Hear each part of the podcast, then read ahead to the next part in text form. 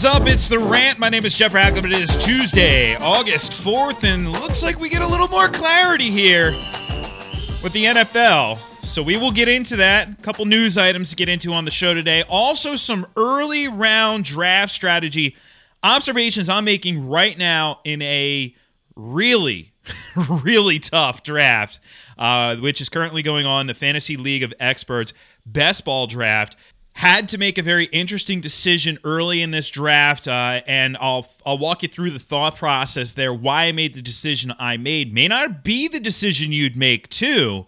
And again, a lot of times with this stuff, really what I'm trying to do is pull back the curtain. I'm not saying these are the moves you should make. I'm saying these are the moves I made, and here's why I made them. Right, so that's what we'll get to in just a few minutes. But of course, I got to tell you about our sponsor for today's show. Monkey Knife Fight. Do you like to play daily fantasy sports? Well, you need to go check out monkeyknifefight.com. MonkeyKnifeFight.com is the fastest growing daily fantasy site in the world because MonkeyKnifeFight.com is different than the other daily fantasy sites. It really is. It's pretty cool. It's not not like the, the ones you're used to. So check it out because there's no salary caps. You don't have to play against the Sharks, and that means anybody has a chance of winning, even you, even me, I don't know, e- even my my wife, maybe, maybe, maybe on that one. MonkeyKnifeFight.com has all the sports you love, tons of fun daily contests in baseball, basketball, hockey, golf, UFC, NASCAR, WNBA, esports. Monkey Knife Fight has it all. And you know what? Monkey Knife Fight also has a free $5 game for you just for signing up. And if you use the promo code RANT, R A N T, you'll get your first deposit match up to $50, 50 free bucks, like that. With a name like monkeyknifefight.com, you can be pretty certain you know what you're getting when you sign up to play. Monkeys and knives and fights and sports. Sign up to play today at monkeyknifefight.com. Play to MKF and win. State and age restrictions apply. See the site for full terms and restrictions. Use that promo code RANT though. That's that's the big takeaway there sign up, play, mix up your DFS a little bit, your your sports portfolio, if you will, whatever you want to call it, and uh, use the promo code RANT. All right, so let's get into this NFL news. So Schefter said that uh, you know, as as we expected, the deadline was moved back for players to opt out of the NFL season. Per Adam Schefter's tweet, it is now Thursday at 4 p.m. Eastern. And I- am still waiting for a really big name. I mean, yes, Damien Williams, but that to me isn't a big name. It was a big ripple effect, is what it was. I'm waiting for a big name. So the probably the biggest names we've had so far: Damien Williams, Nate Solder, and maybe Devin Funchess. I mean, for fantasy purposes at least, because I'm not even going to throw Marquise Lee in there. We weren't looking at Marquise Lee seriously whatsoever. Some people had Funchess as like a possibly sleeper type in Green Bay. Obviously, Damien Williams was in the mix, but it was the ripple effect. And then Solder, that that could impact Daniel Jones. It could impact Saquon Barkley.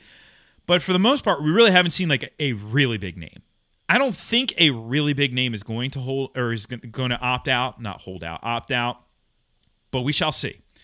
So as of now, we have about well under two and a half days before that deadline. Some had thought Odell Beckham Jr. was going to be that big name. Uh, he made some comments uh, to the Wall Street Journal. The the big quote that's been floating around the interwebs: uh, "We're not ready for football season." Was the direct quote from Odell Beckham uh, in the Wall Street Journal, and the problem is the quote was taken out of context, or well, the quote was you know, was an old quote. It was a quote from uh, two weeks before the start of of camp, so he didn't know anything. He didn't know what the facility was going to look like, and has changed his his tune. The Cleveland Plain Dealer reporting he has no plans of opting out. And I think a lot of players, you know, perhaps are changing their tune after seeing the facilities that's a good thing. That's really encouraging because I have not seen the facilities. I don't know what they look like. I know the league, though. I know the league is a tightly run ship in in a lot of areas. Not it's not perfect, and we've seen that. We know we know there are certain areas it's not perfect, but a tightly run ship in a lot of areas. So I didn't expect anything otherwise. And this is encouraging for me. We'll see if any other big names, if there's a couple big names that opt out, because obviously we've seen some in baseball for sure. Baseball, maybe not as tight of a run, run ship.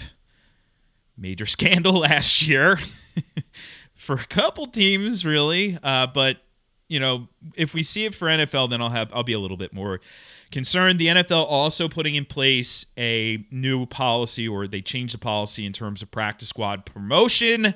Get ready for this one. Hold your hats because players can be promoted to the game day roster up to 90 minutes before kickoff.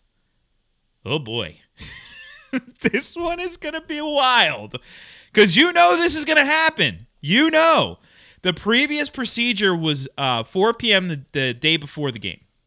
So practice squad guys could be promoted up to 4 p.m. on a Saturday for the Sunday games, uh, 4 p.m. on a Sunday for Monday night. Now we could have legitimately guys being promoted from the practice squad at like whatever 6:45 Eastern on a Monday night. I mean, wow. This is why you need to have IR spots that are COVID spots on your roster, and you need to be paying attention to who's on the practice squads. Of course, I'm going to do that uh, I think we're, we're gonna we're gonna have something over at FTN Fantasy here to keep you up to date. But I think I'm probably end up doing it on this podcast as well, just sort of uh, maybe a weekly update, if you will. You know, practice squad guys to know or something along those lines. But um, the I mean, it makes sense for the league right now. I don't think this is a rule that sticks beyond uh, the the COVID era, but uh, I hope it doesn't because that makes things really complicating uh, complicated. This is going to be really fun, by the way, to get projections updated on Sunday mornings at 11:30 when we could have all kinds of different players in the mix. It's going to be a wild season. There's no doubt about it, but you understand why they're doing what they're doing. A couple other quick notes. Uh, you're hearing the Antonio Brown, Josh Gordon talk out there, Seahawks potentially monitoring them. I'm going to say this this year, there there are years to be that guy. And by that guy, I mean that guy who drafts Josh Gordon or Antonio Brown in like the ninth round or whatever, like, ooh, he drafted Antonio Brown and he's not on a team. I don't think this is the year to be that guy, even with COVID. I, I just don't think it's the year. And I think Josh Josh Gordon's toast, unfortunately. I loved what we got out of him in that, you know, brief moment in time in Cleveland, but I just don't see it. I don't think Antonio Brown's toast, but I don't know how long he can even stay on a roster. It was the red flag after red flag. We were my old podcast. We went over that last year. It's just how many red flags do we need before we finally say, "Yeah, I'm not going to do this anymore." so I would just pass, hard pass on both of those guys. Don't be that guy this year. Couple tight ends in the news. Jordan Reed signing with the 49ers. Um, it could be interesting if he stayed healthy, but I mean, he's not going to stay healthy. Who are we kidding here? I'm surprised he's actually still playing football with all of the concussions. It's no impact, no impact to George Kittle whatsoever, as far as I'm concerned. I you know, I really you, you can't you can't trust this guy to stay healthy. That's I think the big takeaway, and I'm not really worried about it. But I am keeping an eye on Delanie Walker. Jeremy Fowler over at ESPN saying the Patriots have interest. The Patriots have no tight ends. Like yes, they drafted two tight ends. They have no tight ends. Okay, they have nobody to catch the football.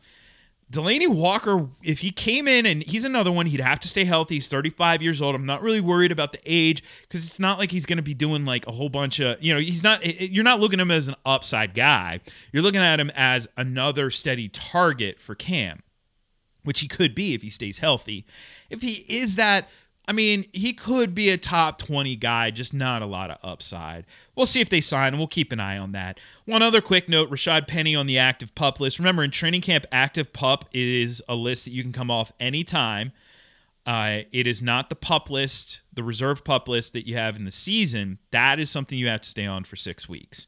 I expect him to be on that list, though, and I, I would not be surprised if he doesn't play this year. I would not be surprised. I, I, think that could very well happen with Rashad Penny. The story they they've told with their roster moves in the offseason paints that picture. You bring in a veteran running back in Carlos Hyde. You draft a running back in DeeJay Dallas, who actually just wrote about over at FTNFantasy.com. DeeJay Dallas is uh, not a bad back, not a ton of volume at Miami, but pretty efficient, pretty solid back. He could be in the mix this year. I don't know if we see Rashad Penny. So I'm not taking any flyers on Rashad Penny, late rounds, anything like that. Unfortunately, you know, hey, maybe it doesn't even fully come come to fruition for Rashad Penny. We've seen flashes at the pro level, but maybe it never comes to fruition. I don't know. I- am gonna hold him in dynasty for now, but man, bad timing on that injury because he was really starting to turn a corner uh, last season. So anyway, let's move on to this early round draft strategy, and I think this is really key. I'm never going to tell you first and foremost that you have to draft a certain position. I, I, this is one of the biggest mistakes I get. You know, on the Sirius XM show that I do, one of the common calls that I'll receive is, you know, I, I'm going to draft a running back in the first round. So, what wideout should I draft in the second round? And and I'll always say, you know, it's something along those lines. I always say, well, how do you know you're going to draft a running back? How do you know that the board is going to give you a running back? Let's say you're like pick 10 and Michael Thomas falls to you. You're still going to draft a running back when you have this crazy value pick staring you in the face, right? You're still going to do that? How do you know you're going to draft a wideout? What if a running back falls to you? You have to take what the board gives you, and you have to set up your own draft board so that you can exploit what is on the board on draft day. You have to have these things in place. I have my draft board over at ftnfantasy.com. You can see what I you could use my own. You could use it. I don't care. It's there for you. It's there for you. You can set up your own using my format. I know a lot of people have said that over the years. They love the format. They don't always maybe agree with how I have it laid out in terms of the rankings on the on the draft board, but they love the format. Hey man, you do you. My rankings are there for you at ftnfantasy.com, but you do you. Either way, you set that up, you take what the board gives you. But you also have to realize two things. First, whatever you do in the early rounds has a ripple effect. It sets in motion a sort of chain reaction for your entire roster construction going forward. Second, you have to play your opponents. You have to play your opponents. The draft is a game too. It's not just uh, when we when we head into the week one and I'm playing uh, you know Team Ding Dong uh, and, and I'm favored by 14.79 points. That's a game, yes, but the entire process of fantasy football is a game, and you have to play to win every step. A lot of people go into drafts, they just worry about their teams. They don't realize what's going on around them. If you do that, if you do that in a draft I'm in, I'm going to exploit the S out of you. I'm going to exploit you like crazy in a draft. And that's the mindset you need. Let's exploit our opponents. But you also, on top of it, have to be aware of who your opponents are and what their tendencies might be. And that's going to impact your draft strategy as well. So I'm in this this uh, flex league best ball draft right now, and it is a very tough draft. Here's the list of competitors in this draft. Adam Rank from NFL Network, Evan Silva from Establish the Run, the fantasy footballers, all freaking three of them teamed up. J- Jason, Mike, and Andy, all of them. Jeff Erickson from RotoWire, John Daigle from Rotoworld, Marcas Grant from NFL Network, Matthew Berry, heard of him maybe from ESPN? Nando Di Fino from The Athletic, Rich Hribar from Sharp Football, Scott Fish, who is you know, a legend in his own right with the Scott Fish Bowl, and then Vlad Sedler from Elite Fantasy. Whew. Murderers Row. This is a tough draft. And you got to know the room. You got to know what the tendencies are, what the trends you might expect to be. So I'm in the six hole, which seems like I'm always going to be in the six hole. it's pretty much where I'm going to be for every draft this year. And here's how it goes. So ahead of me it was Rank, Di Fino, Sedler, Erickson, and then Fish. It went McCaffrey, okay. Saquon, sure. Kamara, mm, I get it. I, I, I think it's debatable. You could put Kamara there, you could put Zeke there, whatever. Zeke goes four. At five, get ready. Hold your hat. Clyde Edwards Helaire. Yep, that's where we are now. Clyde Edwards Helaire went freaking five overall. that's where we are now. Okay. I wasn't even thinking about him. I, I really had it. Um, my thought process was I was going to get one of two guys at at six. It was going to be either Michael Thomas or Dalvin Cook. Remember, I did move Dalvin Cook back up into the elite tier. For me, it's a run heavy offense. He's very good. He's three down, and he gets the ball heavily in the red zone. 21 goal line carries last year, led the league. That was in 14 games, too. Led the league. So I have him in that tier. So I didn't expect Edwards Helaire to go there. I did not expect to have the choice of both of the guys. I was literally just going to take the other guy. So now I have to read the room. And the room, and I've been in a bunch of these drafts, not with all of these people, but I know where industry people are right now. Industry people are hammering running back early, hammering it. So if you don't get one of the top 10, for me at 1 6, my thought process was if I don't get a guy who I have as a top 10 right now, I'm not going to get that back to me at 2 7. So reading the room, even though in a lot of instances I probably would have went Michael Thomas in a regular best ball draft. By the way, people keep asking me, "Hey, a while back you mentioned there's going to be sites with best ball." Yeah, they're out now. The sites are called Underdog, which is created by the team who created Draft and DraftKings. DraftKings has best ball now. so there you go. There you go. But if I was in a regular best ball, yeah, I probably would have met Michael Thomas more often than not there. But in this room, with this crowd, knowing the draft, I went with Dalvin Cook. Now, it was definitely a little bit of a gamble. I do have them even on my board, though, so I could go either way. Now, here's how it goes after this Miles Sanders, yes, at 1 7, Miles Sanders went. Derrick Henry, there's some aggressive drafters here. Derrick Henry at 1 8, Michael Thomas at 1 9, Joe Mixon at 110, uh, Aaron Jones at 111, Kenyan Drake at 112 if you're keeping track at home, 11 running backs went in the first round out of 12 picks. So I was spot on with my evaluation of this draft going going to be, you know, hammer running back early.